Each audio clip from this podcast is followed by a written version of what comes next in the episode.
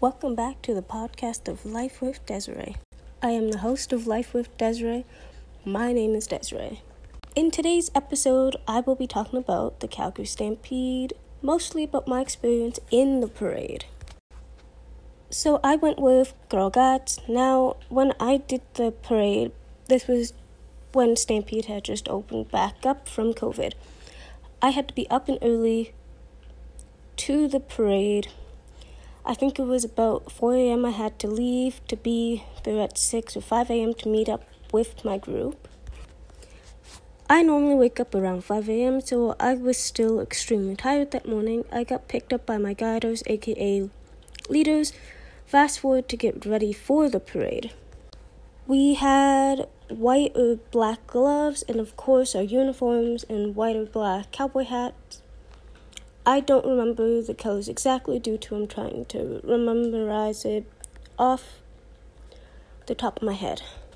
Basically, we were technically the last people, me and two of my friends were almost the last people. We were supposed to be in front of the emergency vehicles, but they came out of a different place, so we had to run in front of them.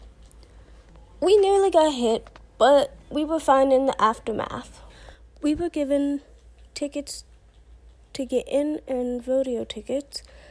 We were given two rodeo tickets each, but the two other girls gave me their tickets because they were unable to attend the rodeo and didn't want to waste them.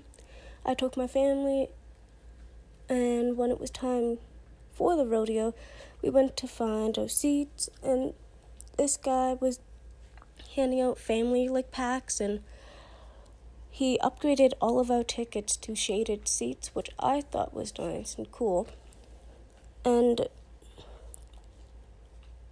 we were like really appreciated of it. I didn't enjoy the rodeo myself because I just found it hard to like concentrate and pay attention on what's all going around and on when people were standing up and yelling. But my favorite part was when the machines were like driving around and fixing like the dirt and stuff. For some reason, I really liked that. I don't know why.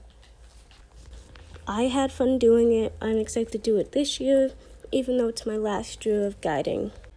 See you in the next episode.